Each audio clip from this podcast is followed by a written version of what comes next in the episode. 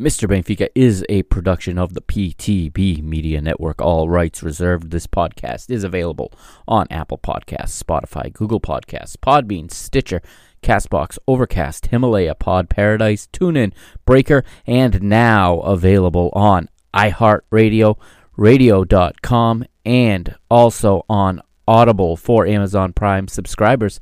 As always, select episodes available on YouTube and, of course, at www.mrbenfica.com. Please like, share, and rate the show on your preferred platform. Enjoy the show.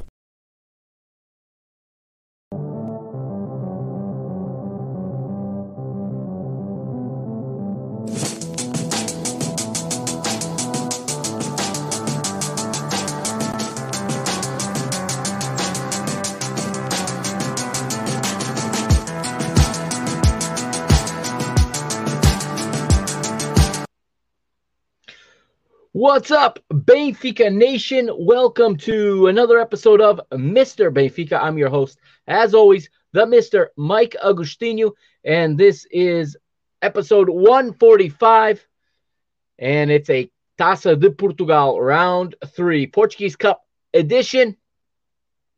And this is an episode I've wanted to do forever. Ever since I started podcasting, I thought about the day Benfica played Caldas now it, it was always a long shot because Caldas are in the third division. They're in the Liga Three, and Benfica obviously are in the first division. And the only way it could happen was right here in the Taça de Portugal.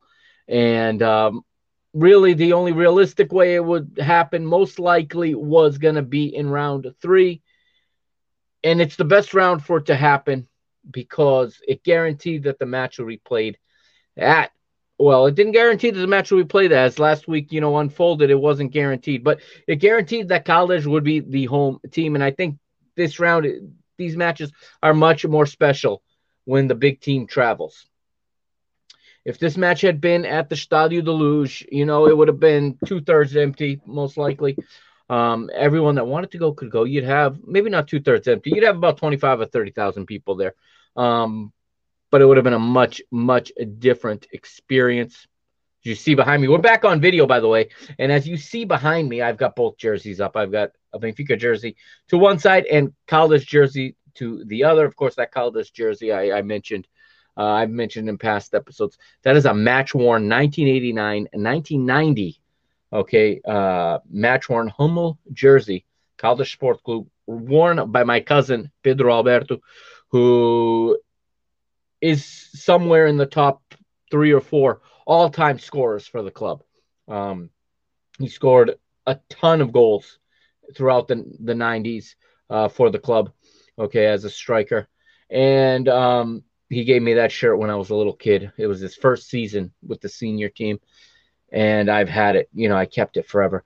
Um, this was a match in which I definitely underestimated the emotional tug of war that was going to go on inside of me. I'm going to be honest and I'm going to apologize right here at the beginning of this episode. I apologize if it sounds like I was rooting against Benfica in this match. I was not rooting against Benfica, but I did not know.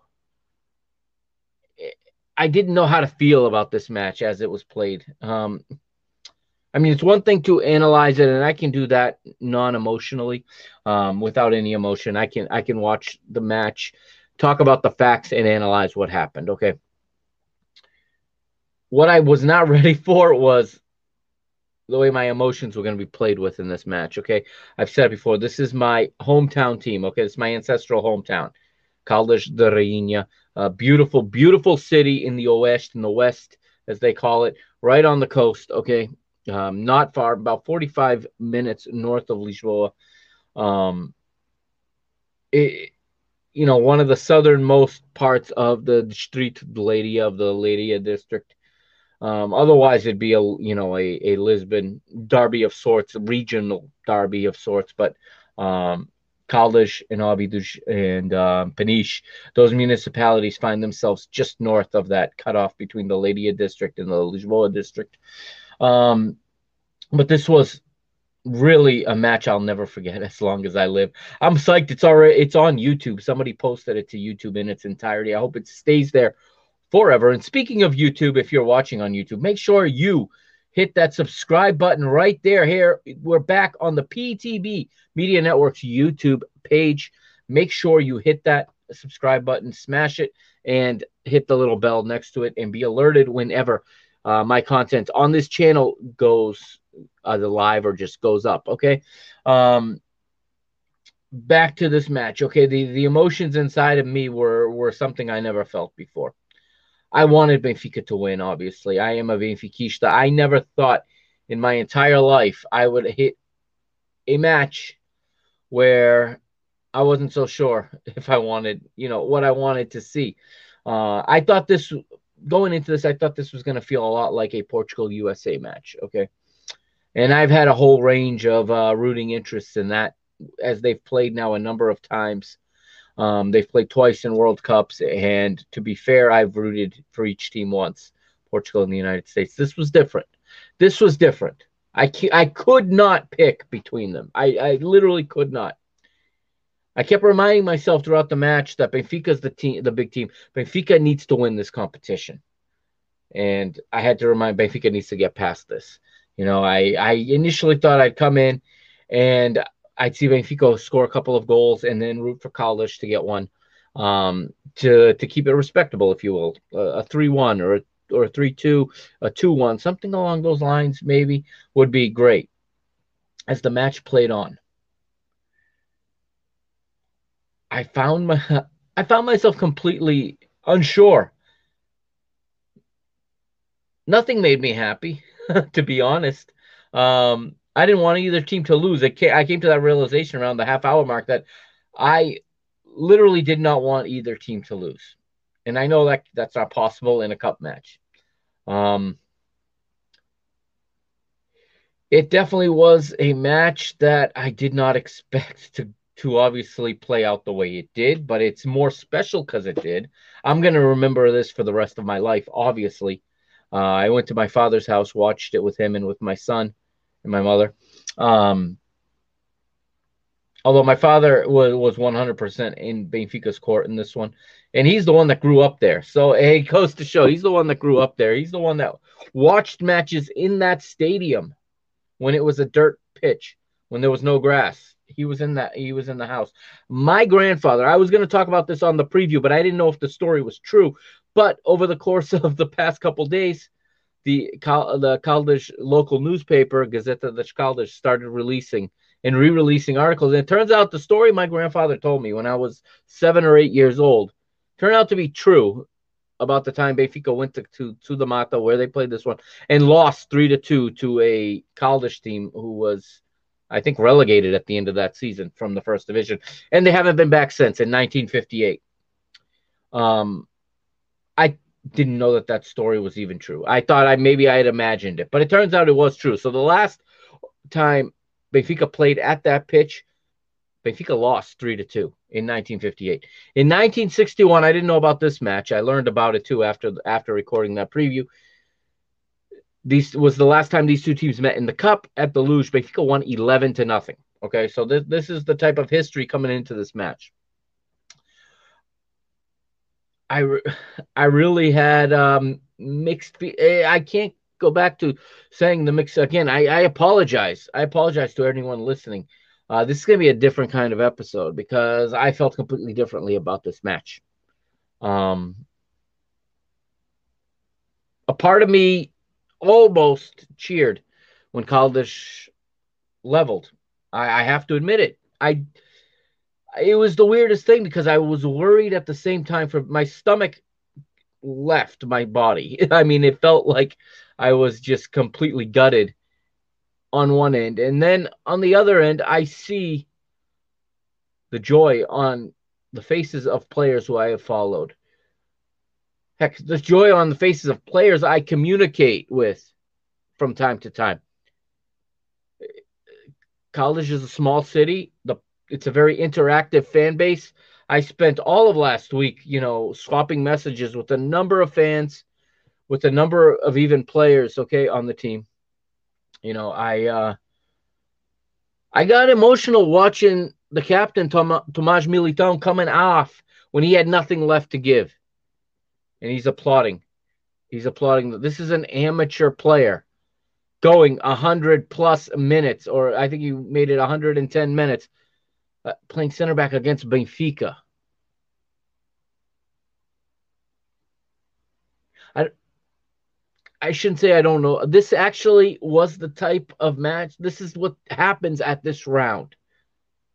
Needless to say, it, all, it took less than 24 hours for or maybe took about 24 hours, for our neighbors at the other side of the Segunda Circular, the green side of Lisbon, if you will, to learn the hard lesson of how hard this round is. But it's not the first time they went out. I remember a few seasons ago when they lost to Alverca.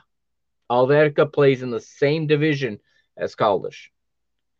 Today, Sporting lost to Varzim. They play in the same division, just in the other section as Caldas. They have the same number of points practically. One has 11, the other has nine. Okay. So for everyone laughing yesterday at Benfica, this is a difficult round. Yes, I know Porto had an easy, t- easier time of it playing against Anadia today. I think they put six on them. Whatever. The key was that they scored.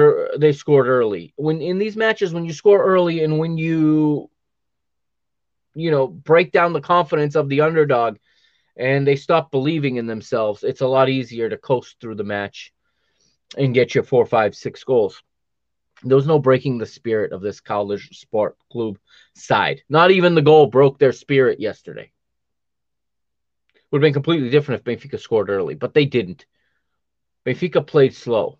Benfica gave away a lot of a lot of ball. Benfica looked and played like they were not expecting that kind of a fight and I spent the last 24 hours thinking about this, guys. I really have because, um, first of all, I've I have been processing my own feelings and emotions about this match.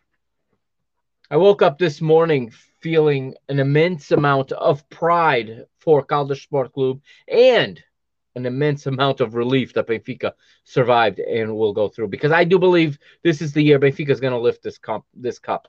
I think with this manager who clearly showed that he does prioritize these matches. It was not his fault that this didn't work out the way it should have. He put a strong team on the pitch last night. And I was excited to see that. I still don't agree with going with the backup goalies in this competition. I think there's league matches where they can be used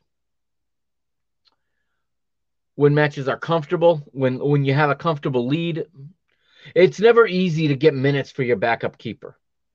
But this is a trend that's been that only started 15 years ago or so of putting the backup goalkeepers, you know, in the cup competition.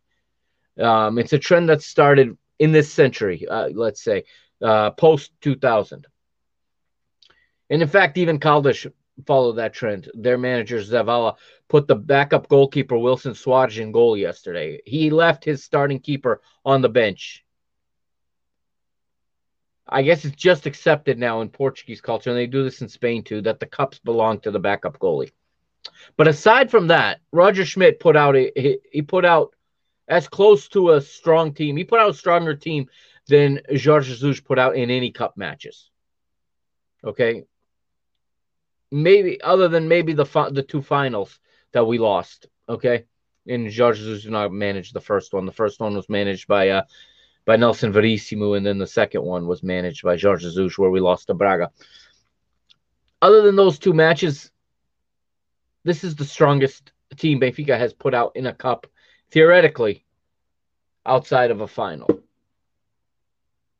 Now, we've complained for years about too much squad rotation in these matches. Now we're getting complaints all over, come from Benfica Nation all over the world that he didn't rest these guys, that he didn't rotate the team enough. It's like you cannot have it either way. You cannot have it both ways, excuse me. Okay, you can't have your cake and eat it too. I think Roger Schmidt approached this correctly. Uh, he was given a, a terrible press conference on Friday uh, in the lead up to this match. None of the questions regarded this match. And I think he was annoyed by that. And he made mention that he he's studied this opponent and I know for a fact that the Caldas manager acknowledged the classiness of Roger Schmidt in that he he studied the opponent and that he gave Caldas the due respect. But it's it took a German manager coming to Portugal to put to pinpoint and to show the importance of the cup competition because it is important. Maybe it doesn't pay out millions. It doesn't put you in the Champions League. I get it. But it's important. Everybody wants to be in the Jamor on the final day lifting the cup. And now that the finals are back at the Jamor, um, even more motivation. It looked like Benfica took the pitch yesterday, a little bit overconfident, um, playing slow. They were playing slow. There was no question.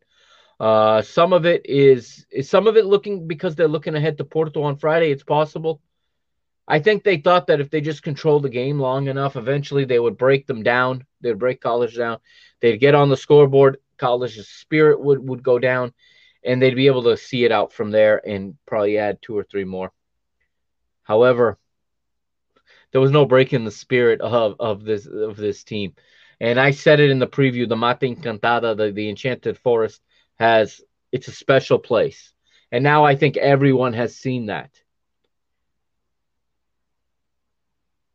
I'm also very, very proud tonight of the respect Benfica showed to Caldas and vice versa.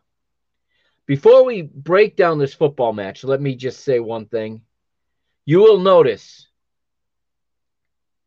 that unlike most away matches for Benfica, this was not a Benfica crowd and I know for a fact there were a lot of Benfiquistas wearing black last night. Okay. There were a lot of Benfiquistas wearing black. Maybe not half of the fans in black, but almost.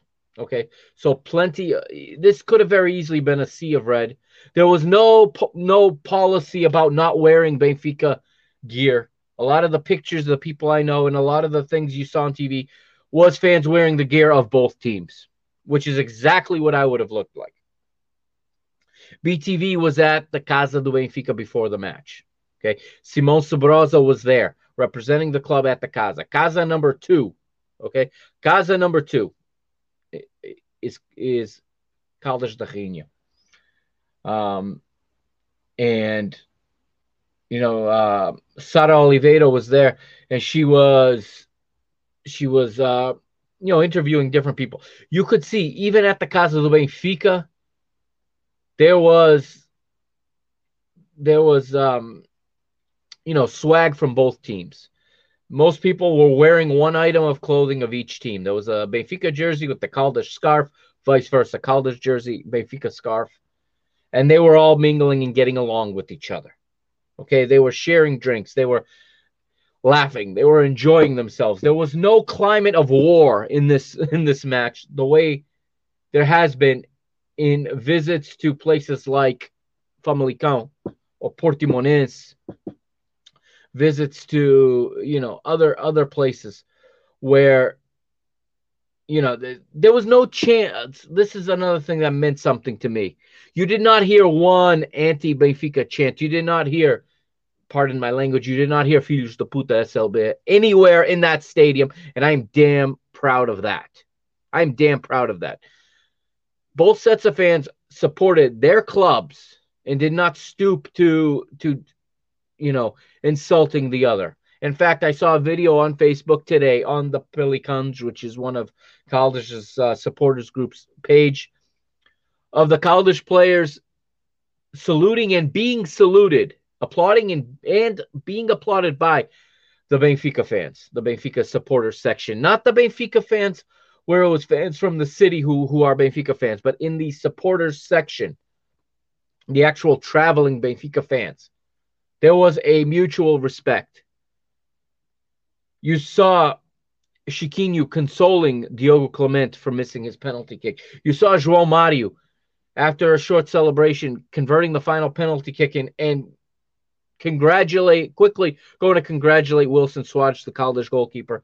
You saw the Benfica players congratulating the Caldas players. I think the Caldas players earned the respect of the Benfica players in this one. And, and I can't stress enough amateurs versus professionals. There are three professional players that were wearing black and white yesterday. Three. Three players are on professional contracts. The rest of them are going to work in a couple of hours. I'm recording this on Sunday night on October the 16th. It is a, about 11 p.m. here in the United States on the East Coast, which means it's 4 a.m. in in continental Portugal, in mainland Portugal. The 20 plus players on that roster that are not professional are going to work in in, in a couple of hours. You're going to be heroes at their job, by the way. Imagine going into work the weekend after playing Benfica and having the whole country and and you know really the whole world watching you because this match, which was intelligent, was put on RTP and was made readily available to Portuguese communities everywhere. Everybody saw this. You don't get a better platform than that. And I was thankful for that. I thought I was going to have to do some kind of MacGyver thievery and some kind of online piracy to get access to this match. No, it went right on RTP in RTPI, RTP Africa, you name it. It went around the world. These guys are going to report to work this morning. Heroes. I promise I am going to get to Benfica. Okay, I but I have to get this out here. There's an immense amount of pride that I'm feeling for the hometown team. Now, I I want and I believe Benfica will go on to win this cup. I do believe that this year it's going to happen. Fans of of Benfica Independent, I'm um, You'll know what I'm talking about when I'm saying Baquero and Magda are going to go to Jamor this year. Okay. All right. It's been the running thing over the years. They've never been to the Jamur. I think it's going to happen this year. I truly, truly believe that. I may be proven wrong, but at this moment, I truly believe it. And hiccups like this happen. And on the Benfica side, I think this was a good thing. This was exactly what the team needed right before the Clásico right before going into the Stadio do Ladrão. Right before going to play. Remember, they're going to play against 14 on Friday. There's no mistaking it. Okay? The the other side is already playing their mind games. They're already using their allies in the media to whip up a storm. There there's already all kinds of accusations of that we're going that we signed John Brooks just to injure their players heck, I I I was excited by the possibility of that. I'm not gonna lie. Um, you know, a Portista friend of mine said, "What a vergogna! What an embarrassment!" When some, you know, and you've probably seen the video by now. Benfica returning from Paris, and uh, John Brooks walking down the steps, and someone says, "Brooks," he says in Portuguese. I'll say it in English. It's time to break Pepe's leg on Friday, and you can see Henrique Araújo hearing that and laughing. And they are all of a sudden the big bad Porto is just so sensitive and just their feelings are so hurt. Something that this is a, a, a fan base that hangs dolls of Benfica players from viaducts looking like they're on a noose hanging next to a referee.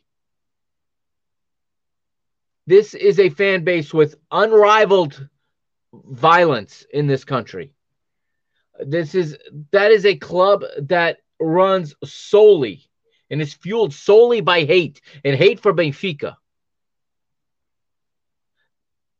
That is a club that needs a crazy amount of emotion to play the game. They rely on emotion to play. They don't rely on their own abilities. They don't rely on playing football. They rely on on mind games. They rely on making up stupid things like like this whole thing about centralism, blah blah blah, centralismo. That's all you hear from these guys. It's funny though when they play a northern rival, they they, they always win easily, and they want to talk about centralismo. But look at what's going on between them and Portimonense and the Nakajima deal, right? Let it's all over. Funny that they're changing the subject to to defer to defer attention away from that there's a huge criminal element in their fan base. The leader of their claque is an absolute disgusting, violent human being, Macaco. Okay. He is he should be banned for life from football at this point, but he's not because they are so politically powerful. I think Benfica struggling in this match was exactly what Benfica needed. I think it's exactly the wake up call they needed after having good results in the Champions League. You know, you can get, you can kind of start to get a, a, little bit of a swollen head. You can start to think that things are just going to come together. Now, I, I'm very, very confident for Friday. I'm very confident. Not all Benfiquistas are because they're not seeing between the lines. All they see is a struggle against a third division team, but there's a reason for that struggle. And so, and a lot of the things Caldas did, Porto are not going to do on Friday. Benfica thrive when they're playing against a team more to their level. It is with teams of a different of a lower level that they struggle. And to some extent that goes true for all big clubs. Because clubs change the way that they're going to play. But again, this Caldas team did not just sit in until they were completely gassed. When you get past, you know, 90 minutes, there was nothing left there. Maybe even at, after they equalized, I think they used all the fuel in the tank to get that equalizer. And we'll talk about that in a little bit. Uh, and we'll talk about Antonio Silva.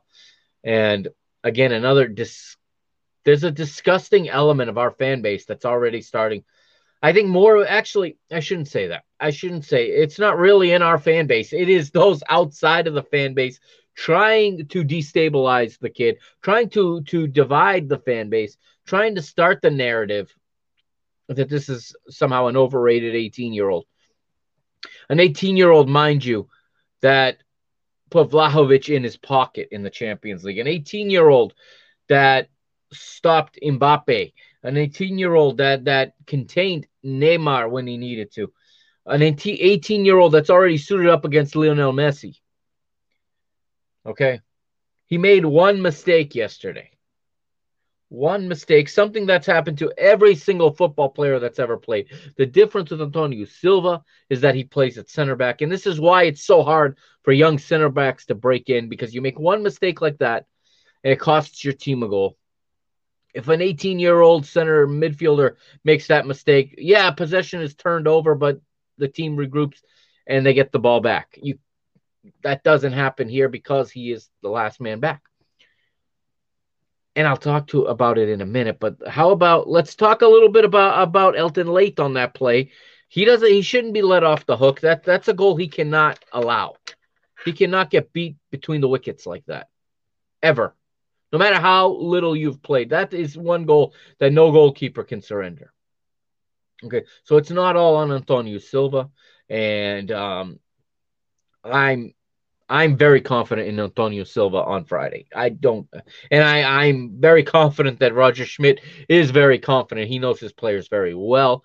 Um, he's a man that is not emotional, that does not make decisions emotionally, unlike their manager that we're going to see Friday night, who makes every um, decision emotionally, who uses emotion to rile his team up. No, Roger Schmidt doesn't do any of that. Roger Schmidt's going to put his team on the on the pitch. He's going to have a clear plan. And guess what? For the first time in a couple of years, and it's only really happened once in my memory, but so for the second time in my recent memory, we're going to go into the Stadio do Ladrão fearless. We're going to go in there without fear, just like we went into the Parc des Princes, just like we went into the Allianz Arena against Juventus. We're not going to go in there in fear, Porto. Okay. A 6 0 win over Anadia is not going to make Benfica tremble when they go there again, like I said, I think this this match being as difficult as it was is going to turn out to be a good thing for Benfica in this uh, in the long run and in their preparations for the match coming up this week. All right, uh, let's get right into the match then. Okay, I'm gonna put up uh, the sofa score here, and if you just give me a minute here, I will put up the sofa score. I have. The li- I should have the lineups up. I believe I put that there uh, beforehand. There it is. And it's going to be hard to see, so I do apologize. Okay. It's going to be hard to see, but I'm going to put up Benfica's match here. Uh, this is the only place because it's in the cup. There's a lot less available because it's the cup. Um, and why is it not popping up?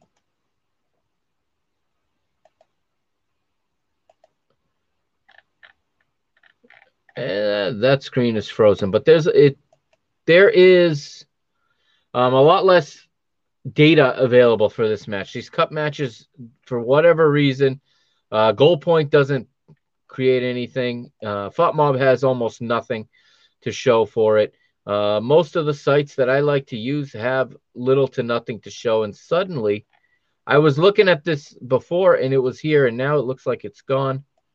And I don't know where the match analysis went. I had it here. I had the the lineups, and now it is gone somehow.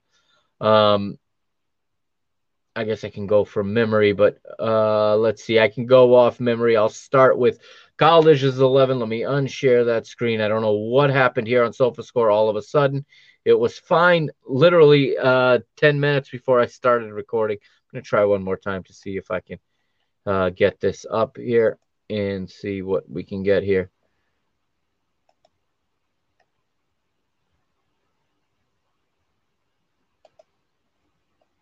Yeah, it's it's it's not coming up. I don't know why. Um, I can stop the screen share, but anyway, I I think I can remember the the uh, information here. So uh, in goal for Caldas was Wilson Suarez. They played with five across the back in this one. The wingbacks were Januario and uh, Sil- Silva, I think. The center backs, okay, you had you had uh, you had Jordi Marcelo, you had Tomas Militao, and you had Andres Souza. Andres Souza was the man of the match on SofaScore before it disappeared. Uh, he had a 7.6 rating. He was the man of the match for Caldas.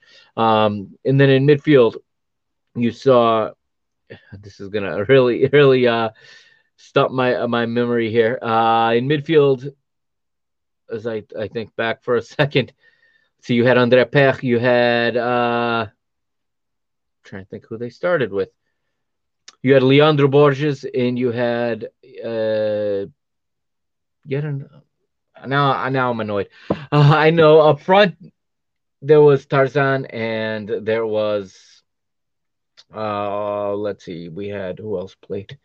Now my my mind is drawing a blank because i had it prepared and it's gone. I apologize for that. Maybe now without the screen share i'll be able to see it. Let's see here. Doesn't look like i have it. I don't know why i don't have it suddenly. Um, but anyway, well, I'll just talk about the Caldas guys as they as they play. Uh, for Benfica, it was easier to remember, of course. So uh, Benfica had Helton Leite in goal um, across the back. You had, as you know, Alexander Bah was was sick. He didn't play. Uh, Gilberto gets the start. Not a good, not a good outing for Gilberto to be to be honest. Antonio Silva and John Brooks start across the back. That's what I predicted. The left back was uh, Grimaldo. He he got to play. I thought Ristic was going to play, but Grimaldo got the start. Tino and Enzo start in midfield along with Aursnes. Uh, that's the three-man midfield. Uh, and then you've got you got the start going to Rodrigo Pinho and, and then Draxler and João Mario. Um, this Benfica team was a little bit disjointed. Okay. Uh, they real. Uh, let me say something there is one criticism I can make of Roger Schmidt in this, and it's not a criticism I should have had to make. So, for uh, Roger Schmidt, he should have should have brought either Gonzalo Ramos or or Rafa to this match and had them on the bench. Rafa specifically is what this match needed when it got difficult. His pace was something that Caldas was not going to be able to deal with, especially late in the match when they were tired and you could see João Mario was outrunning them. Um, the fatigue had set in. There again, they're not professionals. I thought that Rafa should have been let, should have taken up a spot on the bench and been there just in case. Okay, just in case. I know Porto is down at the end of the week is is down the road at the end of the week, but again, I thought that uh, I thought that it. I thought that he, you know, he had a, an opportunity there to to have him in case exactly what happened happened because you know it's always a possibility. That said, it should not have come to that. But um, Roger gives gives Draxler some minutes. I expected that, and I'm a little frustrated with the lack of patience right now from Benfiquistas with Julian Draxler. This is a guy that was injured. The, when you watch him play, you can see that he knows what he needs to do, and that it's just not there yet. I've heard some, you know, I've heard commentary and a lot of people saying A lot of people I respect, by the way. I'm not insulting anybody, but saying that he's been there long enough, he has enough time to be adapted. I don't think it's an adaptation. It's still a healing process from an injury, and it's still a fitness issue and a touch issue, if you will, and getting in, into the syncrasies. There was also something going on with everybody's passing in this match. I don't know if it was the new pitch. Okay, again, I talked in the in the preview about how they placed the new pitch down. The pitch held up. Yes, there was a lot of people falling but the pitch never rolled up. It never came up like a carpet. Um, the lack of time to root did not seem to be an issue. I'm wondering if that was some kind of hybrid pick, pitch that had, you know, natural grass mixed in with with artificial grass. I'm not sure. But I mean, that pitch was laid in, and the next day, the Portuguese Federation announced that the women's youth national team, the U17, were going to play World Cup qualifiers or Euro qualifiers there next month. So clearly, the pitch is of a high quality. Um, but for some reason, the Benfica players were falling a lot. Okay, and and the passing was was not on.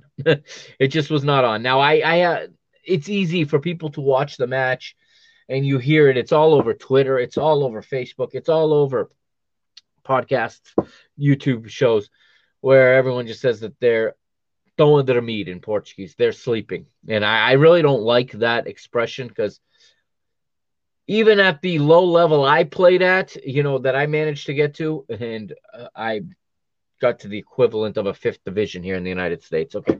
So I never played, for example, at the level I was able to coach at. But even in those moments and even in those levels where I played against some, I did, I played against some professionals, ex professionals. Um, on on different Sundays. I did I did take the pitch, and we played against former professionals a couple of times. But even at that level, there were days where things just were not going right. And you hear it from, of course, because I played for at a Portuguese club. My club played at a Portuguese club, so people that watch us were Portuguese people. You'd hear it Estás a dormir, you're sleeping. Acorda, acordo. You hear it all the time. That wasn't the issue. And I don't think that was the issue for Benfica here. It wasn't a matter of sleeping. It, it was the team looked tight as the game went on. I think they expected a light match, an easy match, and they didn't get that. Um, but I think they were trying to do things, and it the bodies weren't responding because maybe they didn't prepare correctly for this match you know, individually. Um, I'm not sure what their accommodations were. I don't know where they stayed. I don't know, you know, how they trained in the lead up to the match. I don't know if they went light because they know, you know, if they were focused on Porto a little bit more, or at least mentally thinking about Porto, or still thinking about, you know, Paris because that was just a few days earlier. So I think there was a little bit of a hangover from Paris still. They played Tuesday and uh, it was Tuesday to Saturday. There's usually enough time there, but they've also played a lot of match. They've played every three days for a couple of months now, and it just looked like they were tight and things weren't coming off. Okay, I think they were trying to do the right things, and the execution wasn't there most of the time. Now, I also think matches like this, and this is why you pay a premium for these kinds of players this match was screaming for a Rafa Silva or a David Neres. I understand why both of them weren't there, Neres especially. But when the, you're facing a compact team like Caldas was, and they were very well organized, manager Jose Vala, I I salute you because that team managed to stay well organized without sitting in with two deep lines. They they played. They came to play. They were and it's amazing to think an amateur team took the pitch against Benfica and just after watching them in Paris a few nights earlier, saying we're going to take it to them, we're going to try to play with them, and they did try to play, and they did create you know opportunities, maybe not on on target. Obviously, they don't have the same quality in the in the um you know in the very specific areas of the game. Um, the the striker Tarzan he had a he had a night where he wasn't really I mean he worked hard but he really didn't get many opportunities in front of goal. There were a couple chances. I mean there was a there was a shot uh I think it was I think it was my boy Januario who who uh, I actually exchanged a few messages with this morning. Um I think he was one of the guys that got a great shot on in the first half that went wide. Um, Caldas got a couple of opportunities, but they did not really penetrate. The problem was Benfica also could not penetrate and get in behind that defensive line. They the, too many passes were side to side, backwards, and they were slow. It made Caldas's job a little easier because they could just stay in position, hold their shape, and wait for that that forward ball, that cutting pass to come through, and they cut it out every time because they had more people there. It's as simple as that. They had more people there, uh, so they cut out every single, almost every single one of them. Benfica's goal comes from, well, it starts with the substitution at halftime. Petar Musa uh, replaces Rodrigo Pinho. I expected more out of Pinho, to be honest. Um, he's shown more in the past. And I thought, given this opportunity, that he would have really grasped it. But at the same time, again, the dribblers weren't there. So there was no Nash and no Rafa. And what happens is now you're asking João Mario and you're asking Draxler, a maybe 40, 50, at best 60% Draxler. And I don't mean in terms of health, I mean in terms of form and just comfort and in you know you're asking those guys to take the roles of two guys that absolutely break lines with the dribble. When all else fails rafa gets into space and he takes off. He he he makes defenses you know get unorganized because he beats one and then they have to shuffle around and try to cut the angles nedge does the same thing in a different way nedge a little more side to side dribbler but what happened is not having those guys there affected João Mario's play. It affected Draxler's play. It definitely affected Pinho's play. It it it made Gilberto look like the Gilberto we didn't, you know, get excited about when he first arrived. Um, we got a, a, decent we got a decent performance from Grimaldo, but he again, you know, could only go so long. Only had so many minutes in the tank. Um, you didn't get the type. You also lost a little bit um, in terms of what you can get from Enzo and Tino. Tino didn't have a very good first half. Uh, his passes were missing the mark. He had just signed, of course, he just signed his uh, his extension till 2027 uh, with a huge buyout clause. But clearly, he is in the plans for the club for the long term. But it looks like uh, he he didn't quite have it on this one. Again, there could have been some fatigue there. He was he at halftime he limped. He limped to the to the uh to the team room. You could see him and I think as a precaution he was he was uh, subbed off. You so I mean, you saw Diogo Gonçalves come in, and I can hear the the groans from everybody when they see that poor kid. Um, you know, we can't have all stars in the team either and players do need to play as much as you know i again i i really my only criticism is not bringing rafa and not starting Odie. I think if Odie plays this game, we win it in 90 minutes. I know how much how criticized he is as well, and how he doesn't play well with his feet. I pointed out last week that he's no worse with his feet than Donnarumma is, and people regard Donnarumma so highly as a goalkeeper. Um, I think with Odi and goal, we we win this game. Okay. Petar Musa jumps off the bench, and early on, he's you know Benfica start the second half much better. They they have clear intentions, like they've done all season under Roger Schmidt. The second half, they start well, and then Musa creates that goal simply by beating. He beats Mili. Mili is the nickname for Tom Tomas Militao, the captain for Caldas. Already, he's already kind of tired, and and uh, Musa uses a nice dribble and then a good uh, burst of speed to get by by Militao. And then he fires the ball into the far post. Benfica take the lead, and you think from that point they're gonna run with it. I thought maybe Caldas were gonna, you know, retreat a little. We're gonna be down a little bit emotionally, but that's not what happened. Uh, Caldas, you know, regrouped, and after five minutes or so, recovered from surrendering that goal. And Benfica was all too happy, in my opinion, to stay with the one 0 lead. Now, there was a key moment here where Musa has a chance to score. Okay, he gets in the box.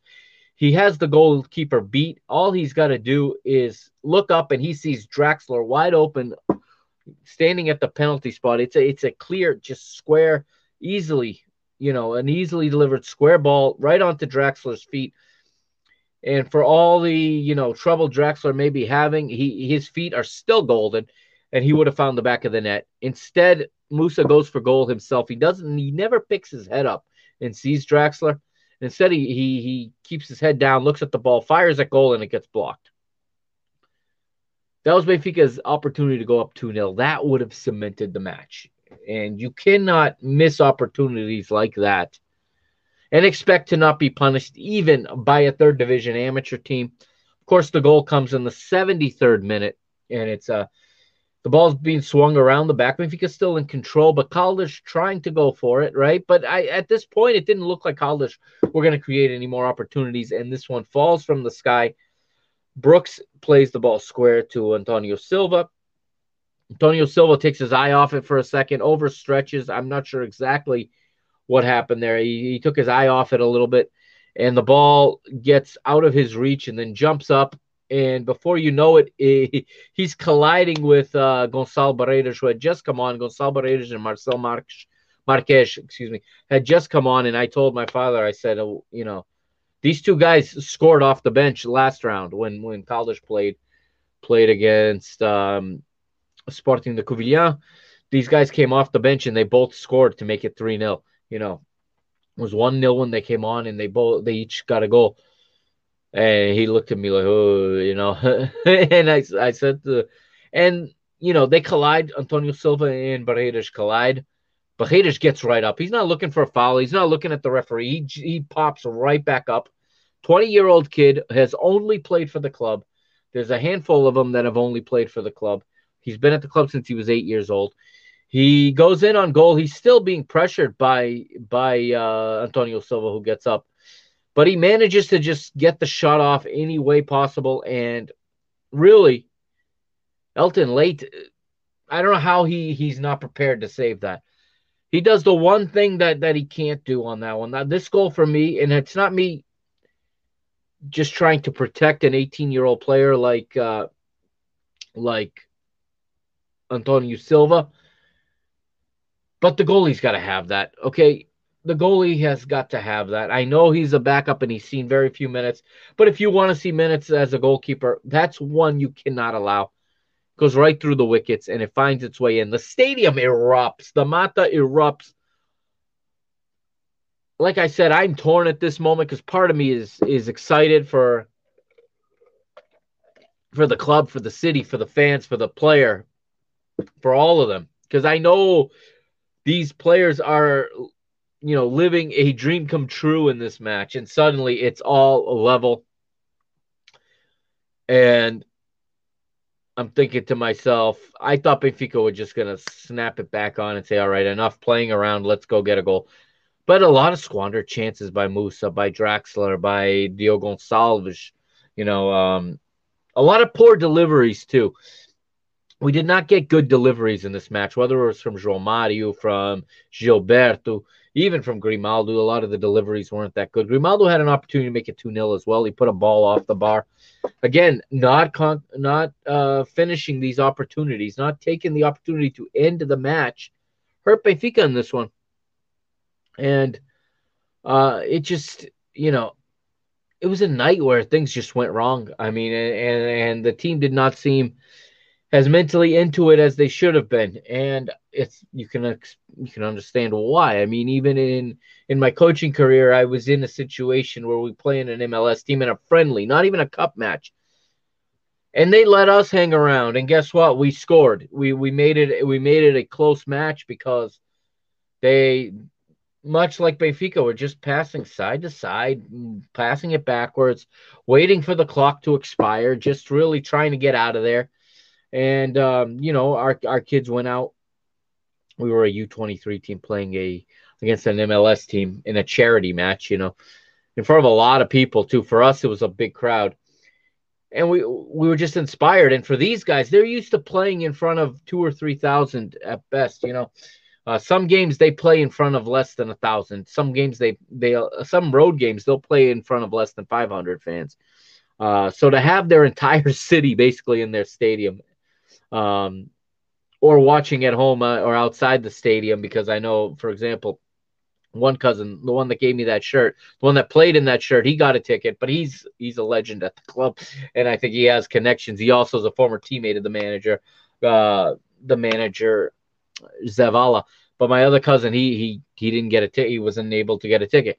and um, you know he sent me some pictures where they were outside the stadium and they they they saw the Benfica's bus come in and they they cheered for the the bus and then he took his little daughter to see Benfica's bus, but then went home to watch the match at home uh, on television. I was I was message I was talking to him the most of the match. We were going back and forth and um because we rec- we know both teams, you know, you kind of could see where this was going and it was and you leave an underdog around, this is what happens. And Benfica let Caldas stay around, and eventually, you know, that that one mistake happens, they pounce on it, and suddenly it's one one, and the ball won't go in at the other end, and before you know it, ninety minutes have expired, and the one thing I did not want was extra time for either team.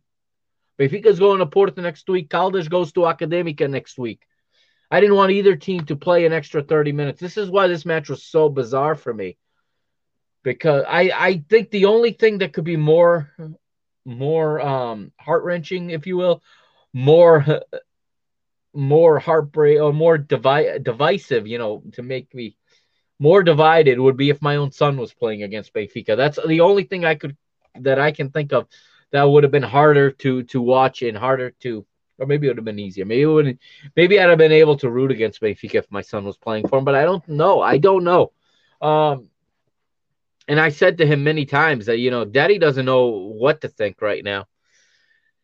And as the match went on, I just I was more and more, you know, proud of uh, of Caldas for the effort and for the the show that they were they were giving, the example that they were giving of how to play football and it, it was beautiful. It was it was football at its purest form. Yeah, Zé Vala makes a, a, substitution. I know I'm rifling off these names that, that most of you have never heard of. I understand that, but I don't know how else to document this match and how else to talk about this. Um, and it was it was the kid that I talked about that didn't end up having a good match for Caldas.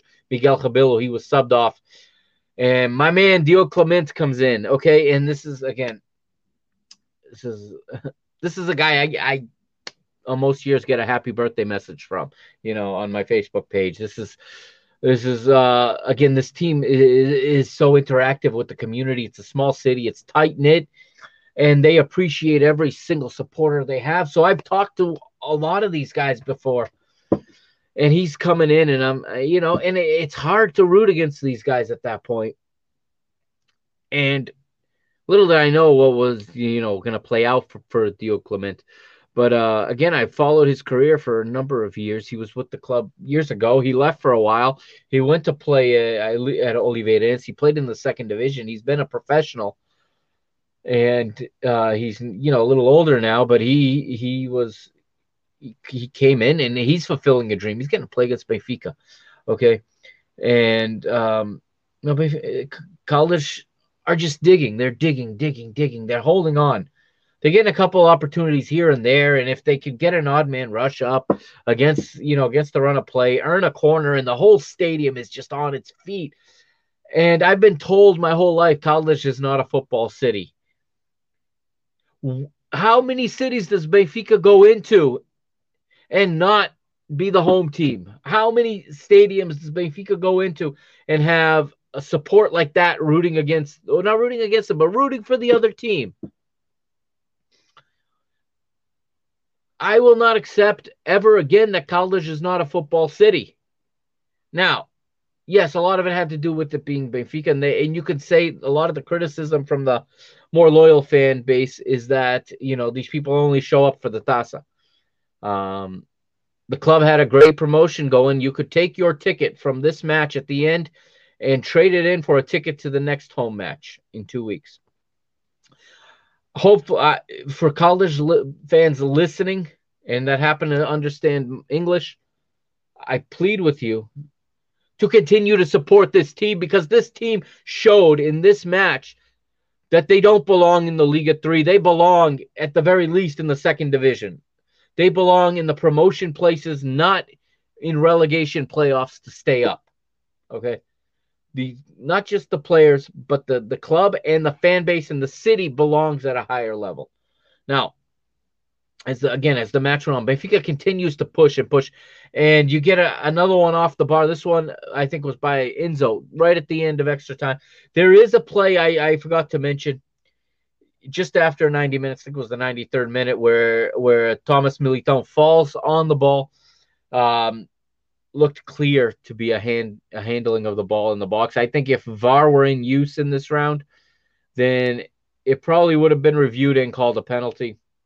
At the same time, maybe this is homerism in me because I've never felt this way in a Benfica match in a penalty that should have been, you know, that would have been for Benfica, but I found my I found myself saying, "Yeah, well, he fell and his arms went down. I mean, what else is he supposed to do with his arms?" But I do think now that I've looked at it that, that it would have been called with the VAR. That would have been a penalty. In the moment, I didn't think so, but now with the VAR, I do think that it would have been called.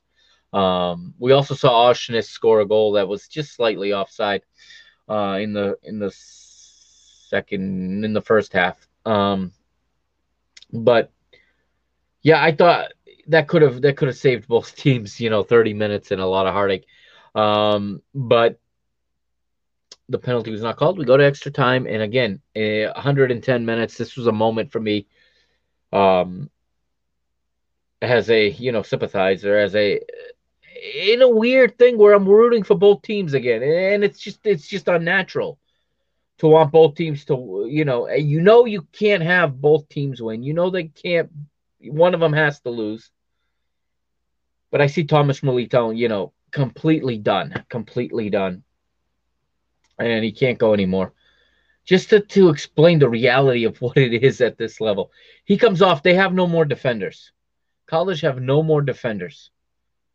Okay, they've used everybody.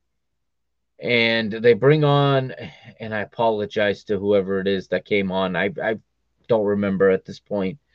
Uh, oh, it was Andres Simões. How could I forget it? It was the other another player who's played his entire career with the club. Andres Simões comes on. So basically, captain for captain. It's the captain and the vice captain. The vice captain replaces the captain.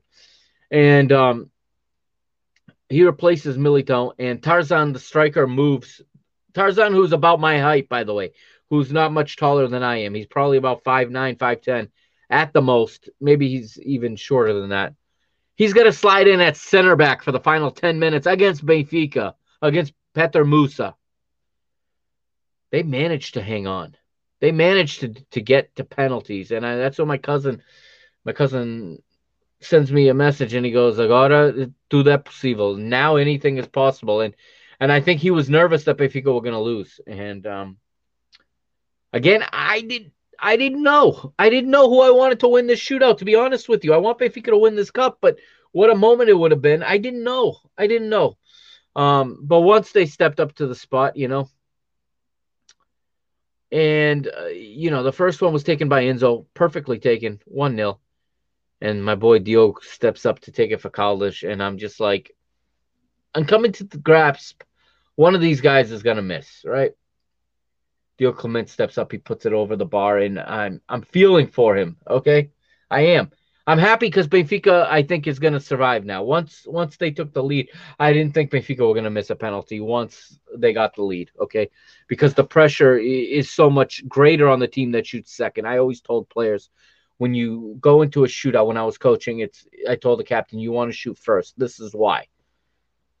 Because once somebody misses, that team that shoots second is always playing catch up. If you're shooting first and you fall behind, you're you're still giving your goalkeeper a chance to save you. Um, this time, you know, there we were. Shouldn't say we. They're both we in my world, but um, you know, Dio Clement misses this one, and I I felt for him. I did. I felt for him. I go, that's just something that you know is hard to to live with. I was explaining to my son, and I said, "Listen, you know, Daddy played in a couple of these, and I fortunately did not miss my penalty in the I think three total shootouts I played in in my career. Okay.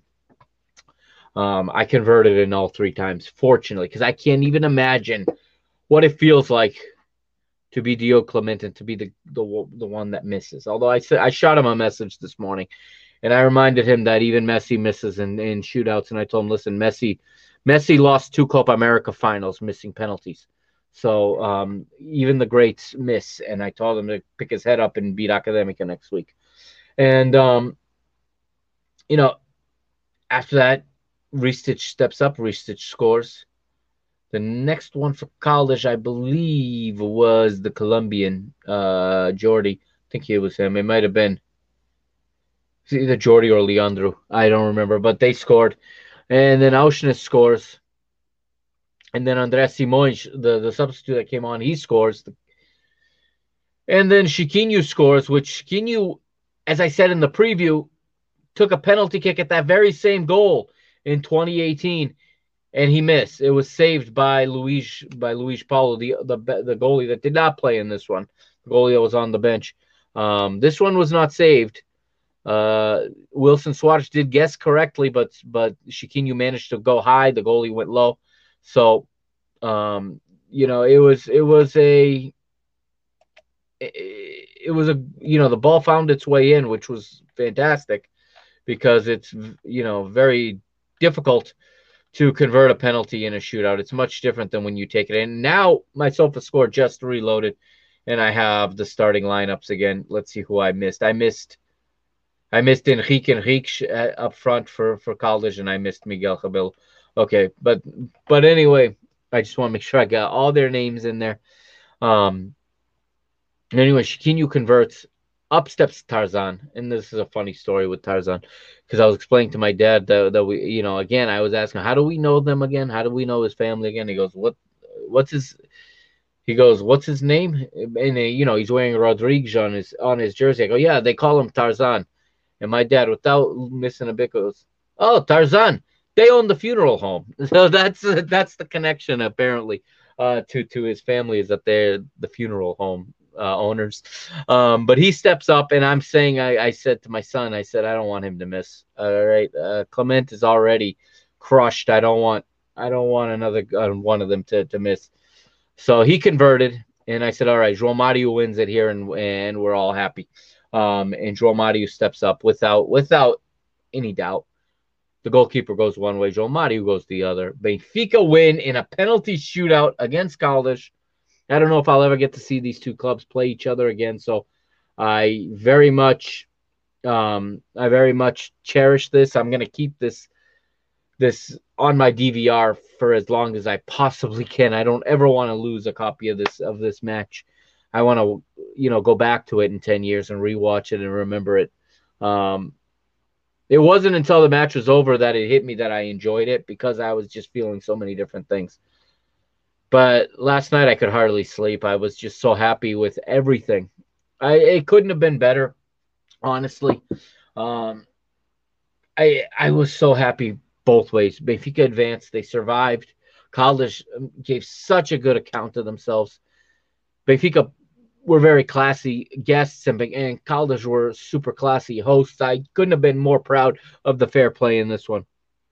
And um, I hope that the 6,000 plus that were lucky enough to get into the ground had the time of their lives last night. I I hope that, you know, Nuno Januário and Thomas Militão and, you know, and um, especially those two because they've been there for so long and, and Andrés Simões and João Tarzan uh, all had the night of the, you know, had, uh, I hope it lived up to their expectations regardless of the result. And um, this is a game that people in the city are going to talk about for a long, long time. A long time, I think.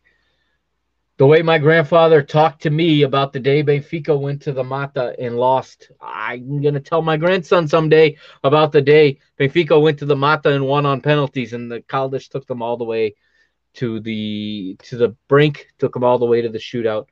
I'm to tell him about how great the atmosphere was. I can tell my grandkids that you know, they and I I believe I'm going to say on the way to winning the cup, Benfica had this this uh, tough stop in Caldas, and uh, in the end, you know, in the end, the you know the team with more obviously the better team won. Uh, Gonçalo Paredes of Caldas had a post game interview, and he said the same. He said, you know, he was very proud of the way the team played and how they got as far as they did. against a team that's clearly, you know, got stronger players, full not just full professionals. Benfica has internationals.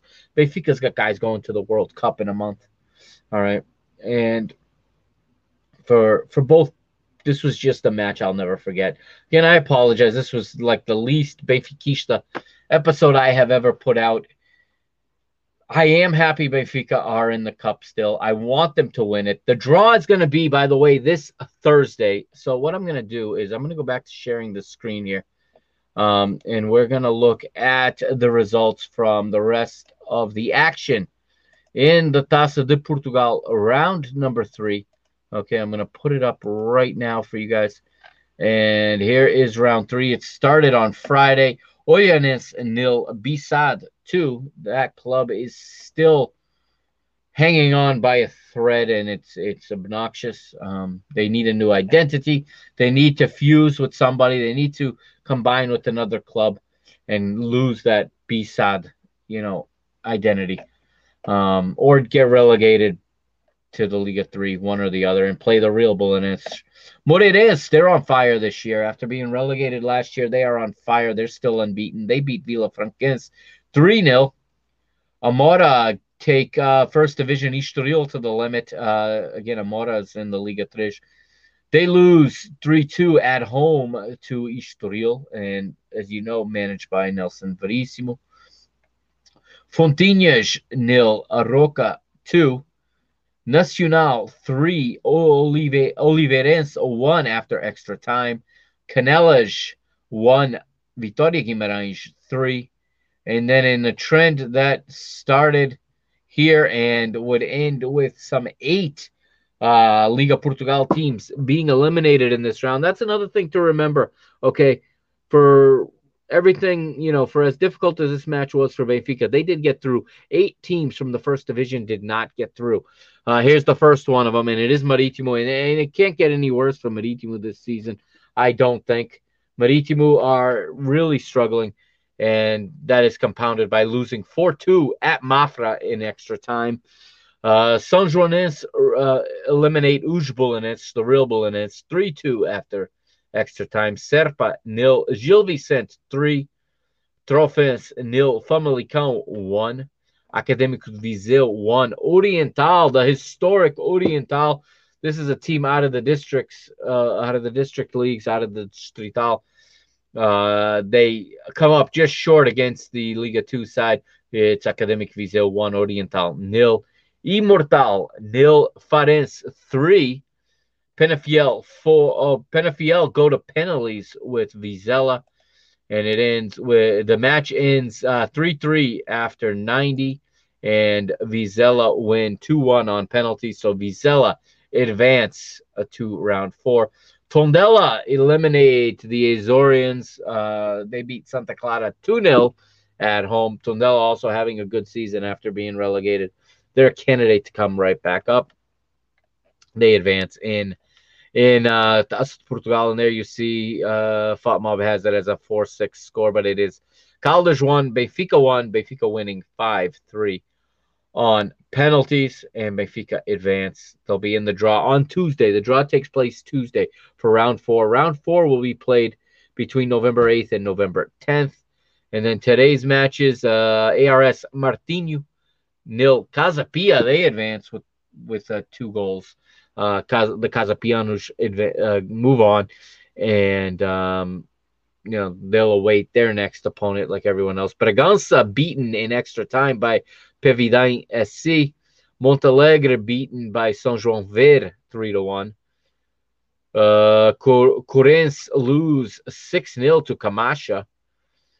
Uh, Dum Dumiense slash CJP two. I have no idea who they are. They lo- they beat Real Massamá uh, two to one, and maybe that's somebody that uh, B-SAD can merge with and make into a real club someday. we'll see. But they advance to round four. Machico, the uh, I believe they're they're a team from Madeira. They take down another first division side, Boavista Fall. Petit's Boavista Fall. I believe this was in Madeira. Uh, where was this match played? It doesn't even say. Okay, I believe Machico is I could be wrong about that. Don't quote me on it. Machico advances 1 0. Oliveira do Hospital from Liga 3 also victorious after extra time 3 2 over Rio Ave. That's what Rio Ave gets for their comments about Benfica's parenting um, and what they get. You know, a team that, that beat Porto, and I'm I'll I'll remain thankful for those for those three points you took from them. But um, not too sad to see Rio uh, go out here. Pero Pinheiro, 4 0 winners over Pombal. Tirsense 1, Leixões 4. Valadares Gaia 3, Chaves 2. That one's after extra time. And another Liga Portugal first division side out in round three. Thanks to Valadares Gaia, team from the Campeonato Portugal, if I'm not mistaken, the fourth division. Vianense won Beira Mar 2. Beira Mar also in the Campeonato Portugal. Vila Verdense 2. Portimonense nil. Bye bye, Porto B. Bye bye. Um, go sell more guys to Porto, why don't you? Uh, they're out. Porto's Southern Brothers uh, in a big upset. Another Le- Division One team or Liga Portugal team falls. And here's another one. It's Paços de Ferreira traveling to the Bonfim. And Vitória Setúbal are 2 0 winners over Paços de Ferreira. In the Azores, in São Miguel, Rabo Peixe 2, Sertanense 1. Uh, Felgueiras 1, Braga 2. Even Braga had trouble in this round. And here's the upset of the round. It is Varzim 1, Sporting Clube Portugal eh, nil. Ruben Amorim's Lions are bounced in round number three. And of course, uh, Sergio Conceição's Dragons make the short trip to Anadia and uh, they, they win comfortably 6 0. So now there are no more limits on the draw. Um, whoever whoever wins, whoever comes out of the hat plays whoever comes out of the hat. Okay. Um, there's the possibility of a Benfica Porto in the next round. So we'll see what the draw gives us on on uh, Tuesday. So uh, those are the results in round uh, three of the Portuguese Cup. And um, again, coming up this week, very, very big week for Benfica. They're going to play against Porto on Friday. There's no Champions League this week, but there is Women's Champions League, and that's going to allow me to segue to the final bit here where I'm going to tell you to stay tuned because coming um, perhaps later today, perhaps tomorrow. I'm going to record it as soon as I hit stop here. It's a women's edition of Mr. Benfica. The women are top of the Liga BPI once again. They picked up a big win this weekend over Famalicão, and they're on their way to a historic match midweek this week. Benfica will Benfica's women will play Barcelona in the Women's Champions League. I'll tell you all about how they got there in the next episode. But that's going to do it for this one. Remember, um, we are Benfica. Let's stay together. Let's not jump on this team. This team is going to give us a lot of happiness this season. And I believe Friday we're going to be happy with the performance. Um, I do have my reservations about the referees. Um, um, as always, every time we play in that stadium, I'm nervous about the referees and the VAR, the VAP, as I call it, the video apport. And who knows what's going to happen in this one? Who knows uh, what kind of surprises are in store? I do hope that Benfica arrive to the to the stadium safe. I don't want to. Please, no stonings, Porto. Stop stoning the buses, please. Police, do your job. Do your job up there, okay?